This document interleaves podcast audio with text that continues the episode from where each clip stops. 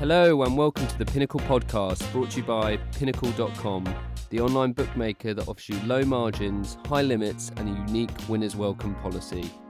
We've had a bit of a break in our esports special, but I can tell you that it will be worth the wait. Today I'm joined by one of the biggest names in the CSGO scene. He's primarily known as a caster, but as I'm sure we'll find out today, there's much more to him than that. Welcome to the Pinnacle Podcast, James Bardolph. Now, unfortunately, due to technical reasons, we actually lost the first five minutes of my conversation with James. We did talk a little bit about what he's been up to recently, covering the Flashpoint League over in LA. But what we'll do is we'll pick up the conversation after I've asked him about how he got into esports and, and where his journey began. I used to play Street Fighter 4 on the European circuits and looking at Europe versus North America, North America had um, a lot more broadcasting and so on of their tournaments, and we really didn't. And I felt like our players weren't getting the opportunities that they deserved for how good they were. So I started broadcasting um, the European circuit essentially um, of Street Fighter 4, and um, so I'd say that was my entry. I just kind of decided to become. I, f- I filled a void in in the broadcasting, which ended up going up to doing white label broadcasts for the people who made the game um, from Paris to Kuwait. And at the same time, I think fighting games and Counter Strike were like my two, or, or, I'd say arcade games, because some of them were like racing games as well, like Daytona USA, which I, I can't uh, ignore. I used to love that as well.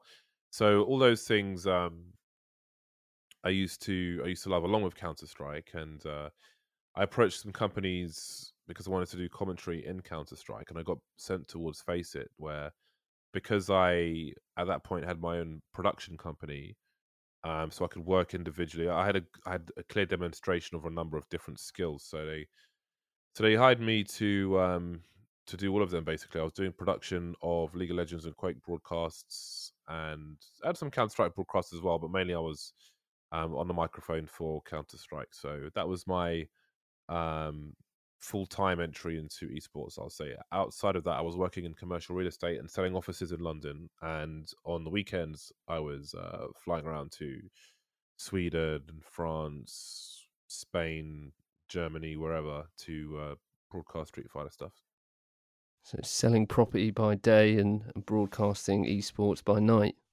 Quite literally, yeah. There were times where um, I was going to the studio to do Counter Strike stuff after work, and uh, we had the North American broadcast there, so I was getting maybe two hours sleep a night, and uh, yeah, that was rough.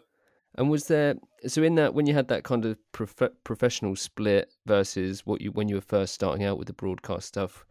Were you could you speak to people about it at work? Did people know what you were doing? Did they understand what it was? Yeah, they knew what I was doing. Um, they were very aware of what I was doing. But when I quit my normal job, they realized that I had taken more holidays I think I'd taken something like 40 or 45 uh, holiday days in the last calendar year. So I ended up getting uh, my last paycheck uh, days deducted from that for, for, that reason. But no, they knew what I was doing and they were supportive of it. Um, it was re- it was really good actually. I was um, I was lucky to have that real estate job in the first place, in the sense that um, I joined there as an IT pleb doing IT support, but um, I weaseled my way into a sales job and I learned about business there. Um, and my boss as well actually comes from the same kind of background. So understanding um, business is really helpful to work full time at a company because there's a lot of people um, who work in esports who don't really have like um, a background in business, which can make things difficult when you're trying to get stuff done. Um, so yeah, I was I was fortunate to have those tools to take with me as well as doing my esports stuff. So it was all very valuable. Well, that's what I was going to say. That some people you speak to, it's almost like they they were a fan of esports and they kind of then fell into fell into a job or a role within the the industry. Was it? Were you always so kind of business minded with the broadcast stuff, or were were there those days where you were really like the hardcore fan and it was all about playing the games, or, or did you always want to uh, go down that that broadcast route? No, that was just pure passion. That was basically a hobby. I um I did that stuff for fun. Actually, the um, Capcom did a promo for Street Fighter 4 when it was first coming out, where it was a promo um, with another gambling company where you could bet on an ex- exhibition match in running. Um, and it was the first time that might have been the first time you could do that in in Western esports. Um, and I basically I was broadcasting it for them from their from their office, which was um, bang in the middle of Soho at the time, um, or their their PR company's office anyway. But um, my payment for that was they bought me a, a capture card for streaming because they were going to pay me. I was like, why don't you just buy this because it will be cheaper that way because then you don't pay on the VAT and so on. Um, actually, it might have been easier for him to buy it for me rather than pay me money anyway. But whatever. Um, so it was just pure hobby. It was just it was just because I could see, like in North America, people were getting sponsorship opportunities, which was paying for them to go around to trips and so on. And none of us had much money, so that stuff was really important. Um, I wasn't one of the best players anyway, so that wasn't a big deal. Um, but uh, yeah, it was just like I'm, you know, I'm an IT, I'm an IT geek basically. So I found it mentally stimulating to figure out all this stuff, and um, I think I have a, a, good eye for production and, and good standards for myself as well. Um, in terms of like camera cuts and so on. So I just I found it rewarding to do that. I found it mentally stimulating. So it was just pure purely a hobby. But then as the scene matured and things become more online than they used to be, um, because before before these games you didn't have those online lobbies and so on and all these opportunities so it kind of i was in in partly right in the right place in the right time. I was already doing all the biggest tournaments in europe and then capcom decided they wanted to do a pro tour and have dependable um, people broadcasting in each each region so I, I became the one in europe and then they had to because it was white label and i wasn't doing it myself um I had to uh, we'll say, well, you got to pay me then. Um, and um, for Dream, actually started a DreamHack. I used to um, broadcast DreamHack tournaments, but I'd go there on my own dime and so on. Um, but then eventually they said, uh, "Oh, we want you to broadcast it on the DreamHack channel. We're going to make a channel for it." And I'm like, "That's cool. Well, then you need to pay me for it." And then you know, so it started making money that way.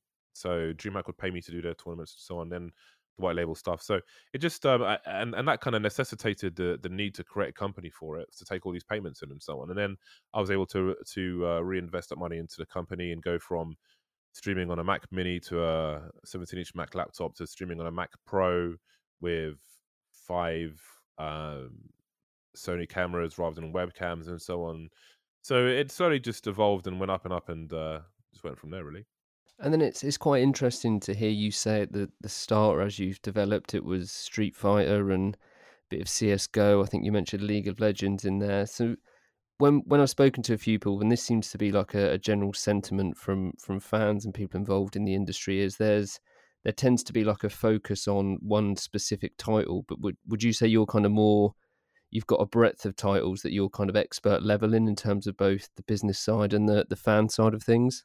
I'd say I wouldn't say there, there are too many. Um, things like League of Legends, I was just broadcasting. So it was we did a, a remote tournament. Well, we did a tournament in Gamescom, but we did the broadcast remotely from London, and uh, I I produced the broadcast, but I couldn't tell you anything about League of Legends. I'd have never played a MOBA in my life. Um, so for me, it was just it was just fighting games and Counter Strike for the most part. I mean, there are there are games that I'll play here and there. Like I've played Overwatch. I got the gold hook with uh, Roadhog, and then I kind of got disincentivized when they started nerfing him. So I, haven't really played that too often.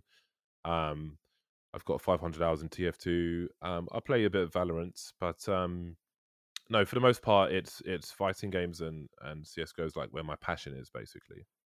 But I do play other games on occasion, but not MOBAs because I just they, they don't they don't appeal to me. No offense. now, if we talk a little bit about kind of what's changed within esports, the esports industry, what are your? I mean, unfortunately, it's taken like the the COVID nineteen situation to really kind of ramp up the the interest in esports from from a lot of people, but even before that happened, obviously the trajectory it was it was going through the roof. It was soaring really high. What are your thoughts on kind of how things have changed in, say, the past maybe two years, eighteen months or so? Well, it, it's um it's pretty wild. I'd say it's getting more and more professional. Um, there there are extreme ends of things. It's it's it's cool what like Overwatch are doing in in one way, although it does seem a, a little overpriced with all the the numbers that you see swirling around. You know, if it's successful long term, then that's super cool. Um, and we see the same thing with Call of Duty as well. They're just these these massive buy-ins um, for organizations. That is um, that's an interesting one in in in where where that will go in the next like two or three years, or when it when it's when all those um, contracts are up for renewal, if they will hold the same value, or or what will happen with that. So, you know, th- those are grabbing um, all the, the the headlines at the moment. Not everybody agrees with the approach necessarily. I mean, ma- mainly in terms of overvalue, how these people are going to get their money back, and so on. With like twenty million um, buy-ins for a brand new league, which which isn't proven. That's a, a hell of a lot of money. Um, so yeah, so like the, the I, I suppose in some ways they are experiments. Like the homestands were about to start with Overwatch, but they've um, you know had to cancel all those.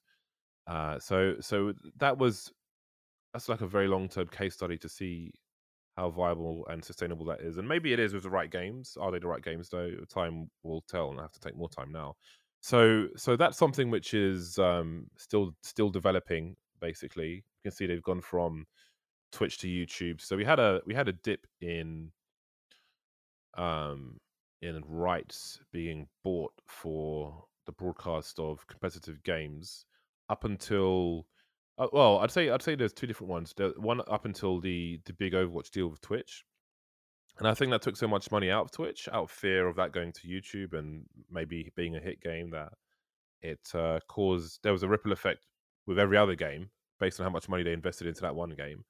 Um, but now we see that uh, YouTube have have paid for well, maybe more Call of Duty with uh, some Overwatch as well. Since I, I would say Call of Duty is a bigger game in terms of vi- videos on YouTube itself. Um, but so we're seeing the rights come back now. We're seeing the rights bleed into to streamers themselves um, in a bigger way with Mixer, uh, which isn't really esports, but um, but it's all I, I suppose yeah, it's all it's all very interesting in that regard. So I'd say that's a lot of what's going on at the moment. Um, those are the, the kind of title leaders, but generally speaking, everything is everyone's trying to control everything, um, monopolize everything, be it at a at a website level like the likes of Twitch and um, YouTube, Twitch trying to hold on to their advantage and so on. But getting more corporate now, you can see uh, you can't ad block their ads anymore, which I think is a good thing, even though it's an annoyance because it, the thing needs to make money for the for the uh, better of everyone else as well, whether they realize it or not. Um, but yeah, you still got people trying to monopolize and so on. It's the usual stuff, but I'd say it's getting more more corporate in some ways, more professional in others.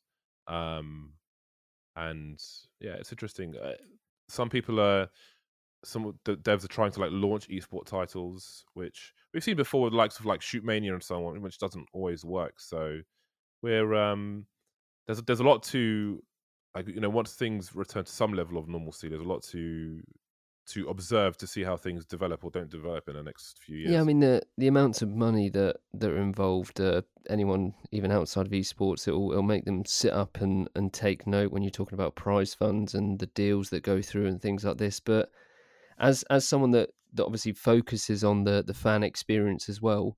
Do you do you feel like things are drawing more towards a focus on money and, and perhaps moving away from what it is to to be an esports fan and experience the events and things like that. But are, are people still fa- managing to find a balance? Do you think?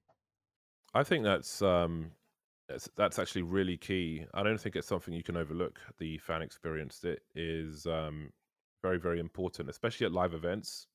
How you how you engage fans um is very very key. For example, if you look at previous activations that people would do for sponsors and so on, it would be like just very simply maybe you get some banners at a live event and so on, um, and you get your uh, you get your logo on a HUD and your adverts if you've paid for those and things like that. But there are more engaging ways to there. Well, there are better ways to engage fans than just having logos up and so on. So, like we can see what ESL do with DHL as an example, um, where they've got different things going on at live events and so on. So, I, I would say that um, fan experience is becoming better because those those those things are interesting for the fans as well rather than just like here is an advert for a car it's like a, some a more in way a more engaging way to to kind of raise awareness about your brands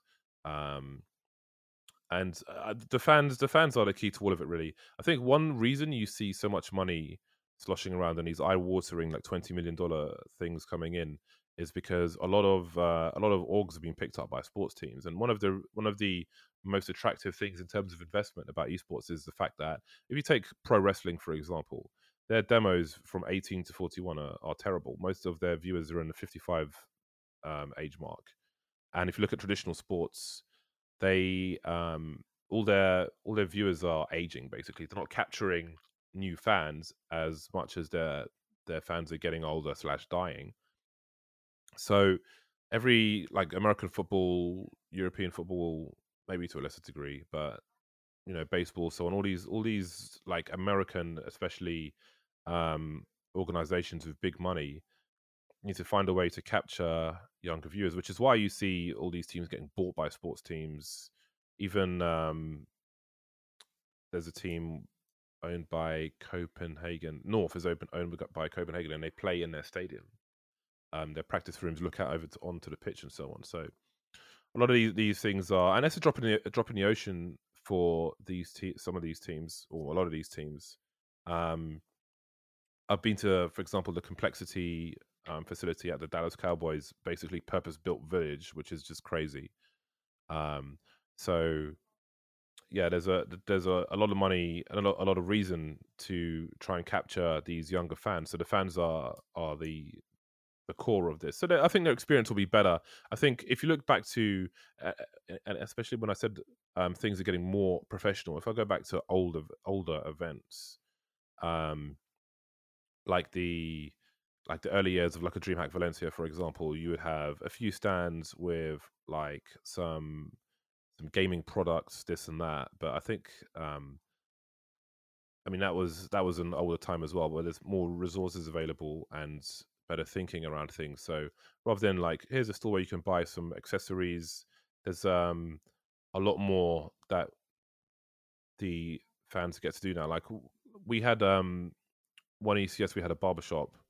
What I wanted to do was well, I wanted to I wanted to have a barbershop in the in the event somehow because I think it would be fun for fans when there's when there's no games on that you could get your hair cut by a pro or something like that. But we implemented it on stage instead. But that's an example of um, doing something to you know for for the for the fans to improve their experience. So I think it, it it's always it's always center of the experience to fans, and they're very important for the live events to create the atmosphere as well. Do you th- do you think maybe with traditional sports, I mean, just saying that, like getting your hair cut by someone at an esports event is it feels beyond the realms of possibility for any other like a, a soccer match or a, an American football match you said or something like that. Do you feel because esports is is still I mean I know it's it's not new by any means but in comparison to those kind of sports it's it's still a baby obviously. Do you think that's it's using that to its advantage and and trying these new things, trying crazy things out that that really add value to the the viewing experience and what it is to attend an event and things like that? I think there are parallels with sports, but not everything is the same or needs to be. So I think we have advantages that they don't in that we can do we can do these things. Um like if you like I guess basketball might be the best comparison. If even if there's a timeout or something, you've got people on the field doing some nonsense.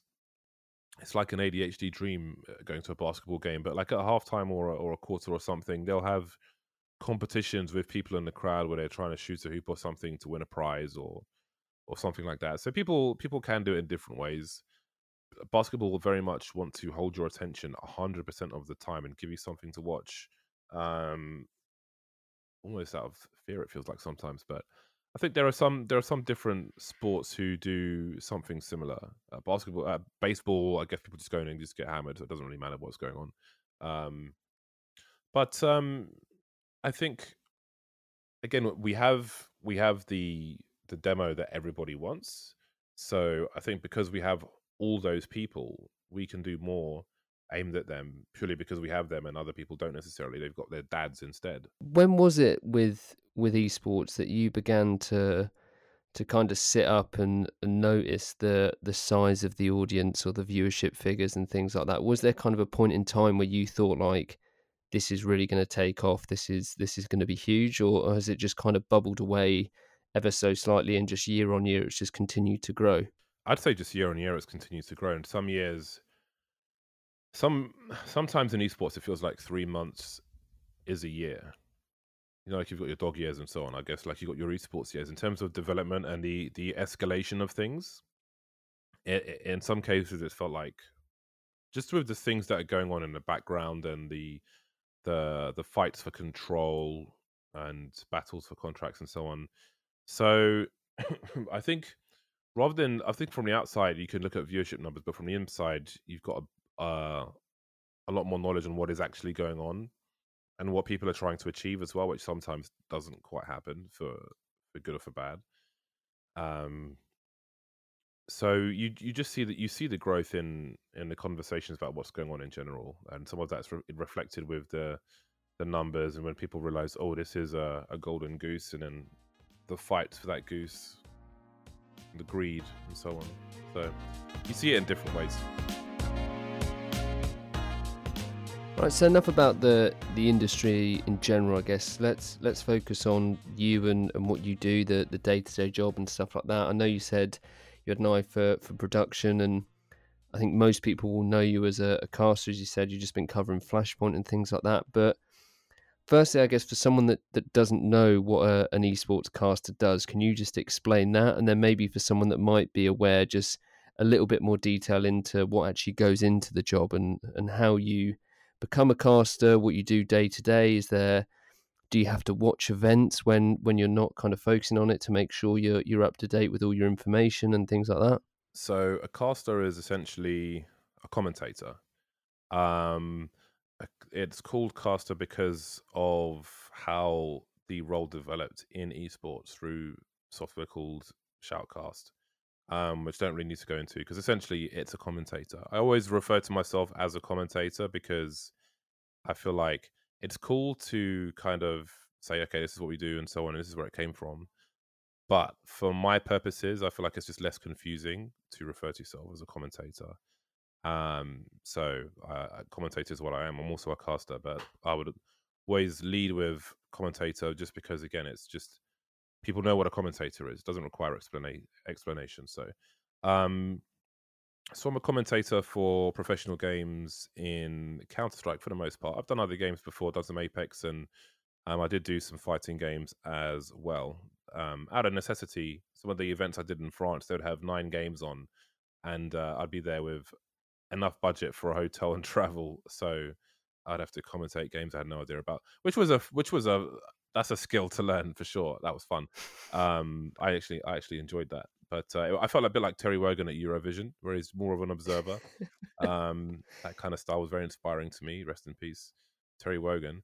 Um, so yeah, commentary is the I suppose the meat and potatoes of of my job. So um, most of it, the lion's share of it, comes from Counter Strike. I play a lot of Counter Strike, which I think um, I think is important because the more you play, the more nuance you'll understand about the game, and the more you understand what you're seeing. Um, and from your own personal experience, you can draw. excuse me, uh, that's my asthma. You, you can draw on um, on your own knowledge about you know what what you're expecting, what the teams are trying to achieve, and so on. So you definitely, I would say, people say some people say, oh, you can commentate a game without having to play it. And sure, you can, but you'll do a better job of it if you know more about the game, right? So, um, but fortunately for me, I'm in a position where I my passion is my job, and Counter Strike is something I've played for about 20 years, and I absolutely love it. I spend all my time either well now either flying drones or playing Counter Strike. So. I recently passed 10,000 hours played in the game, which is uh, a, a cool milestone milestone for me. Anyway, um, yeah, so the more you play the game, that that'll certainly help. Um, you do have to watch other games when you're not working as well. I don't watch it all the time. It's funny. Sometimes I'm working on a day and then I'll stream afterwards, and they'll say, "Did you see this game from like an, another league which was on?" I'm like, "No, I didn't." Um, but anyway, I, I guess like now with the major qualifiers or Road to Rio stuff going on, it's important to um to be up to speed on what teams might be qualifying for it. Um, I don't think I'll be working this major anyway because ESL, but but regardless of that, um, you need to know what shape people are in and so on. And you can still, I think it's still valuable to you if you watch those games and you're engaging with people on Twitter. Then uh, that's that's positive as well. And I, li- I like to um, make videos about cool plays that individuals or teams did um, in game as well. So it's good to get that kind of content out. Um, but I find it, I find I don't concentrate as much when I'm watching a game when as when I'm working on a game. I'm really absorbing everything, but it's odd. I find other people's voices distracting and so on. And even if I if I'm not talking about the game, but I'm sit, sitting there watching it in silence, I don't feel like I have the level of concentration that I I do when I'm working on the game. Just sit there by yourself, maybe even when you're not casting and, and commentate on it anyway. I might have to, yeah. Um, one of the, the things, just to maybe draw a bit of a comparison to tradi- traditional sports, is the like you said, you're you're commentating on Flashpoint. There might be ESL or something else going on at the the same time, and there then becomes different events later down the line where there might be crossover between teams that competed in those two events. So, is is it kind of when you're from from a fan perspective, is it like a snapshot of of what's happening in that that very event, or do you kind of expand back and look at say a six month window where a certain team has has played this other team in a head to head so many times or whatever it might be, or do you just kind of look at the the here and now when you're um, analyzing a game and, and commentating on it? For every match, I will look at the uh, the recent history of the teams, how they perform, how they've performed in the last three months on each map, and their head to heads. Um, and I'll make notes about it. I started doing it for different reasons because there was a point where you're seeing so much CS that you don't need to make notes because you're like you just know all of it anyway. But um, where you have if you've got if you look at football when there's like a lull in the uh in the action, then you might have the commentator bring out a statistic or someone's age or something, or you know, just some kind of interesting tidbit to fill the void while not much is actually going on on the field. And I feel like if you've got a timeout or something, or people are standing behind smokes um, for one minute, which is a hell of a long time, um, it can help kind of fill space in in those scenarios. So I started doing the, you know, I'd, I'd list out every player, how old they are, um, and little little statistics, anything that was interesting. But on an overall team level, I would look at the head to head. Form is very important um, when you're considering like making predictions and so on, but also what level of opponent they've been playing and what information you can glean from that if it's like a tier two or three opponent versus a tier one or two opponent and okay these guys have been winning but at this level we're now stepping up and stuff. So it's also part of the narrative um which you tell overall during the game like these guys are not expected to do this well and so on like that. So you can really the more information you research the better story you can tell over the course of the events. Yeah, I think that maybe goes into one of the styles of, of commentating or casting and like spinning that narrative and there there might be people that are perhaps a little bit more direct and explosive where where do you sit on on kind of the the spectrum of casters is it you obviously seem very relaxed now and calm but are you a lot more kind of energetic when you're casting or do you take that approach of just analyzing letting people know what you see and things like that I would say um, uh, I have a lot more, or have a lot of energy in general on the broadcast. Um, definitely need my co-commentator too as well, so um, we can bounce off each other. We need to be on the same on the same page, otherwise, it doesn't really work. Um, yeah, I would say one of the one of the best things you can do is build expectation for the viewer in in what's going on. If you can if you can read the game and say, okay, they're likely to do this, and this is likely to be a flashpoint where it'll determine how this round is likely to go and so on. And then if you can build that expectation so they can expect that and then just kind of discover it on their own little journey at home, that's uh really really exciting. So I'll say that I'll pick up a lot of detail that other people won't necessarily. I'm a I'm a geek for the game. I know most of the grenades and so on, so I can read um, what's going on quite well, or what's what's what people are trying to achieve anyway. Whether they achieved it or not is the is the story we get to tell. But um, yeah, I'd say I'm definitely one of the more energetic ones. I like to have fun. Um, and again, when when when when the stakes are higher, the uh, the commentary will fit it as well.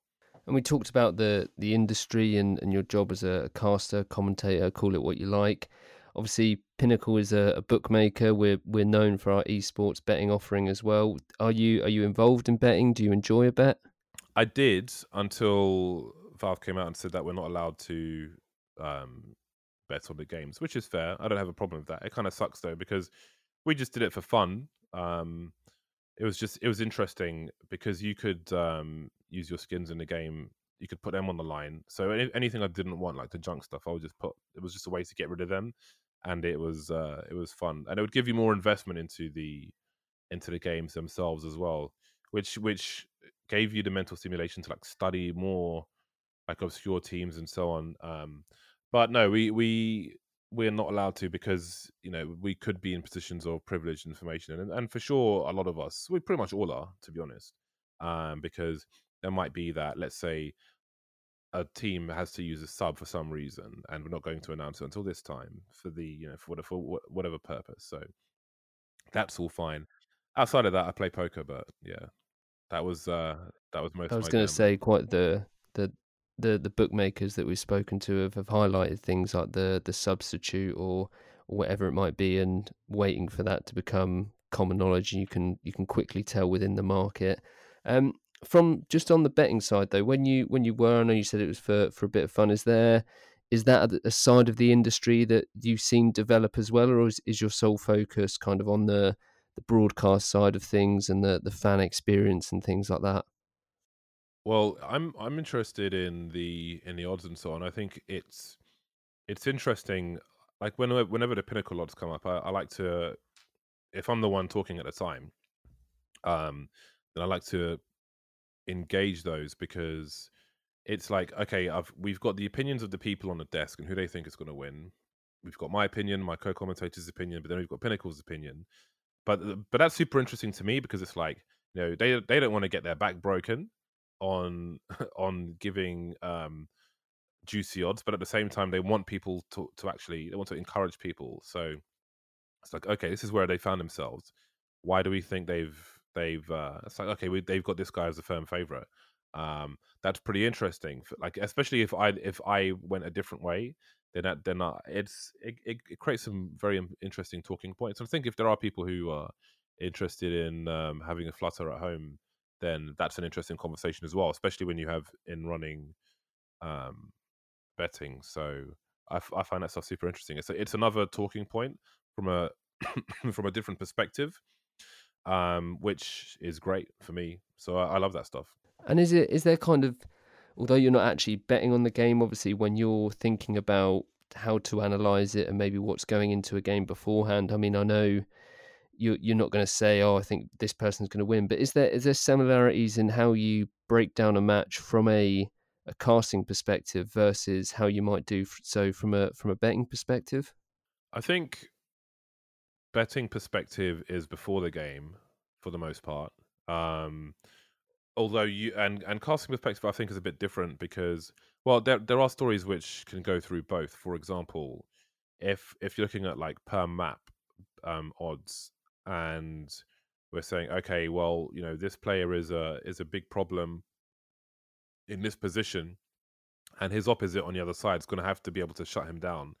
Let's say a team are playing MIBR and they like B pushes on Mirage, but TACO is really good on Mirage. So how are they going to solve that problem if if they can't? Maybe TACO wins this this map for for MIBR by defending the B bomb site on the CT side. So you you could set up stories in that sense where the horns are going to clash and see how they play out in in the casting and, and see how the odds update as uh, Pinnacle lose faith in one team or or gain faith in, in the other team or whatever.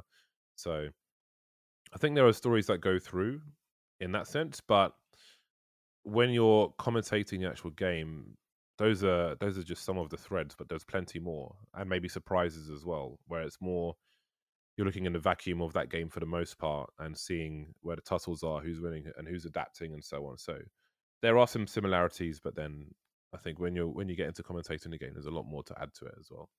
And then, kind of generally speaking, how do you?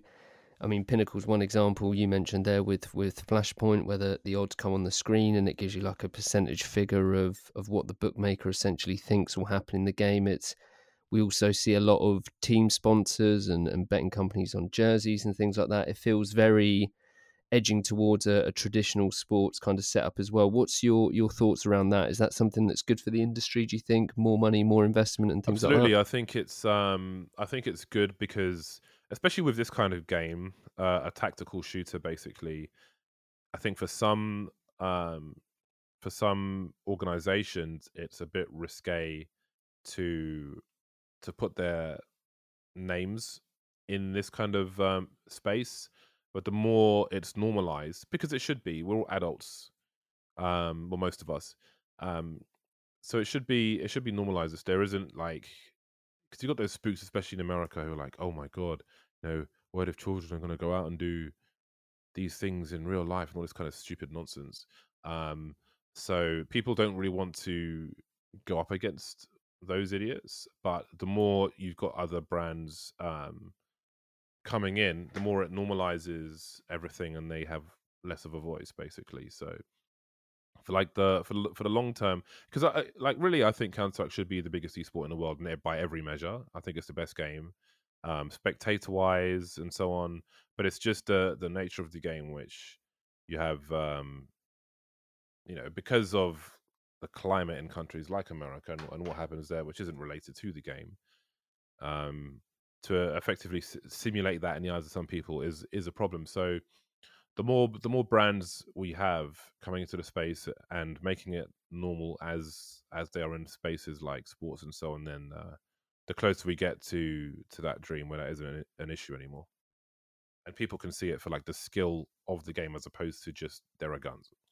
Yeah, and I think we're uh, slowly we are edging towards that kind of realization. But one of the one of the things I've uh, I've asked a few people on the podcast is that, uh, and this is me personally speaking, it almost feels like this umbrella term of of esports might be a hindrance in some ways. We know that the likes of CS:GO in in the West and League of Legends and Dota 2 in the East are kind of top three sports by by quite some way, but at what point do you feel like CS:GO should be regarded as just CS:GO and not not a another esports? It should be something that competes alongside the likes of tennis, baseball, whatever it might be. And I guess, what do you think it needs to to happen to help it do that?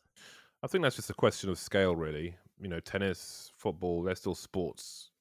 It's funny because in America, you'll meet some people and uh, they're like, "I like sports." which is something people just don't say in different countries.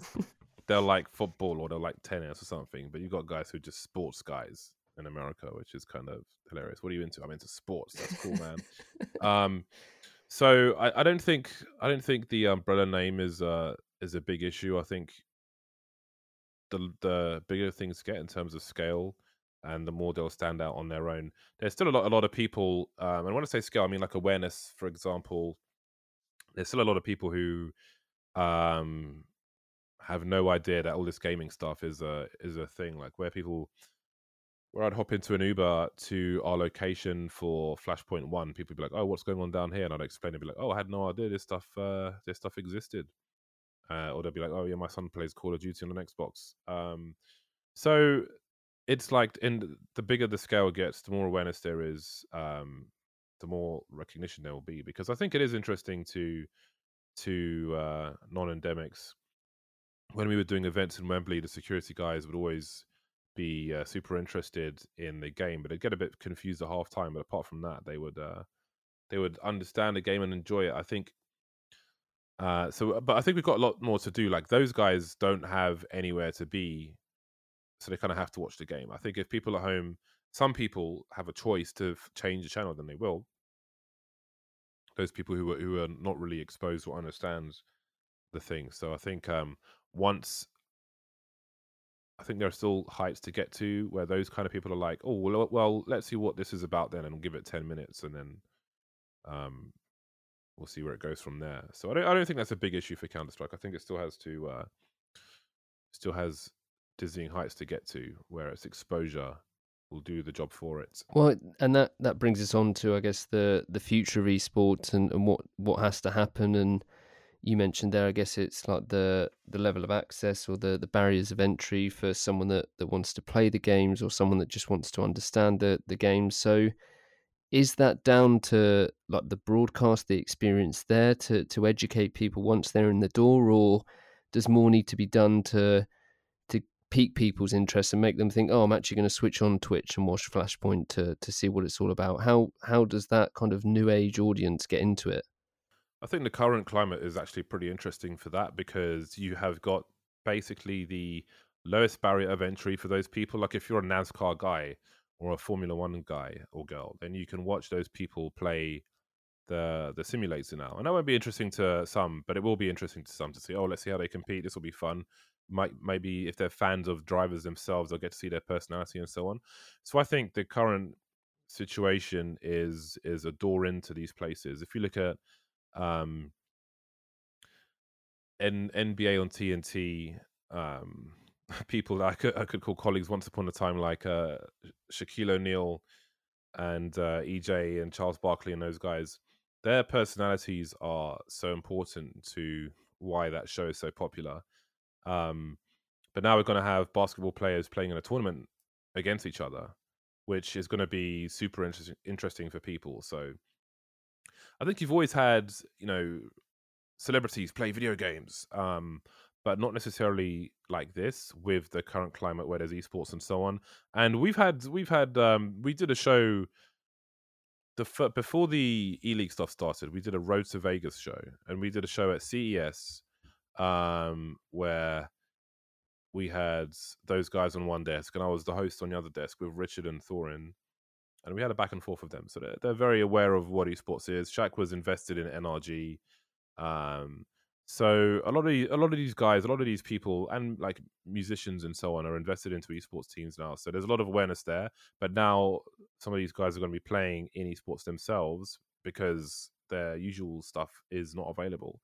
So I think for their audiences, this uh, this this does open a door to them, and and depending on what they do, like if if um if Turner do something with it, they're still doing um E League stuff. They haven't done CS:GO in a while, but they have. Uh, they're still doing a, a myriad of different games, and they tried a lot of different things with Counter Strike, like live Counter Strike, um, pre-packaged stuff, just different ways to serve the information to the audience to see what would stick.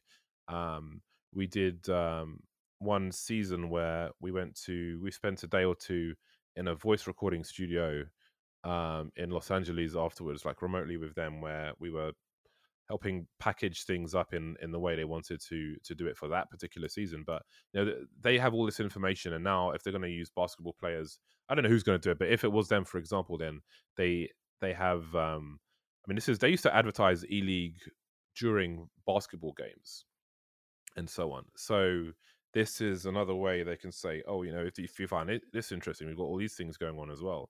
And ESPN are no stranger to esports. Um, so they can potentially do, do the same. So I think that like right now with uh, all the uh, all the virus stuff going on, it does actually create a lot of a lot of opportunity for the uh, for the people we haven't converted yet to join a church of esports. And do you think there's now enough being done that that when say the NBA does return or NASCAR does return on a Sunday that on the the Friday, Saturday, Monday, whenever it might be, that that, that person now watching the the real life NASCAR, shall we say, is still intrigued to to flick back to, to Twitch or ESPN and watch the the NASCAR version with like lower level drivers involved? Well, if that still exists, but it might encourage them to get the game and do it themselves. And you know it can it can create different different paths into into esports or maybe they have children and now they understand what they're raving on about or what they're playing in their bedrooms or what they're watching on twitch maybe they'll watch it with them. There's there's like 10 different ways it could it could go afterwards. So it could be any of the any of the above and that would be great. Well there's there's so much to talk about in the industry. We haven't we haven't talked a great deal about about you individually, but from the sounds of it, you're a, you're an esports commentating, poker playing, drone flying individual. What what do, what are the future? What does the future have in store for you? Are you, you carrying on with the the casting stuff? Do you want to do you want to take any of those other interests more seriously? Um, I just have a lot of hobbies, and I think with travel, I get an opportunity to do more of them, like scuba diving as well, and so on. So I did consider learning to fly a plane for a while, but I don't think I should be in charge of a plane, to be honest. um, drones will be start, fine. Yeah, start with the drone and, and work your way up. Yeah, so um, maybe some some different games on the side, which would be interesting. We had some fun stuff lined up. Um, well, lots of stuff I can't talk about. Some of it was uh, the COVID stuff, kind of screwed it up. Um, but there are other opportunities which have come out from that as well. So you'll have to watch the space. Lots that I can't talk about, but it's good that there's lots because that isn't the case for for everybody necessarily. So I think we're in a fortunate position there. And if you if you wanted to to get someone to join the the Church of Esports, as you put it, as kind of a a concluding remark, what would you say to someone listening to this that, that hasn't been involved in in any great deal at the moment, but you've got 30 seconds, a minute to to convince them to to join the Church of Esports, what would you say? I'd say watch the the grand finals of um of the E League Major in Boston, Cloud9 versus FaZe Clan. I think that it's uh there's a lot of storylines. I, I think that was a perfect game. I think there was a lot of storylines going into that game, which paid off. There were storylines for both sides. Um, there was joy and there was anguish, and uh, the crowd were going absolutely crazy. So I think with that game and the individual performances we saw, um, that'll tell you a lot about what esports is. Well, James, it, has been great speaking to you. I've, I've certainly learned a lot about esports. I, I hope our listeners have as well. So I appreciate you taking the time to come on, and thanks a lot. Thank you very much. And if you do want to find out more about esports, then follow at Pinnacle Esports on Twitter all the latest esports odds are now live on pinnacle.com, and you'll also find hundreds of useful articles in the esports specific section of the website. Thanks for listening, and bye for now.